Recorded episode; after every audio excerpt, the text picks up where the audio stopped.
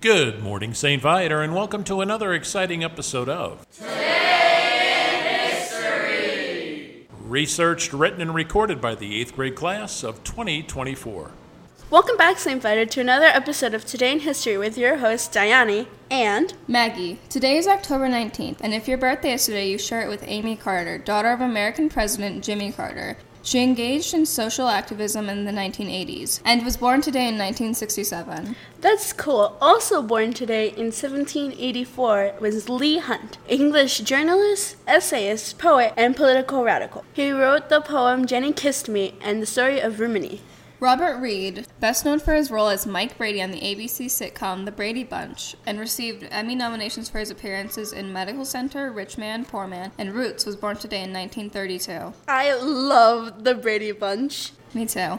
British playwright Tom Taylor, whose play Our American Cousin was being performed at Forge Theater when President Abraham Lincoln was assassinated, was born today in 1817. That's not a great way to go down in history, is it? The guy whose play was the very last play Abraham Lincoln ever saw. Yep, not a great way. I have one sad fact. Good, let's hear it and then do some happy ones. Today in 1942, the Japanese submarine I 36 launched a float plane for reconnaissance flight over Pearl Harbor. The pilot and crew report on the ships in the harbor, after which the aircraft is lost at sea. Ooh, that's sad. In 2003, Mother Teresa was beatified by Pope John Paul II for her work among the poorest of the poor in India.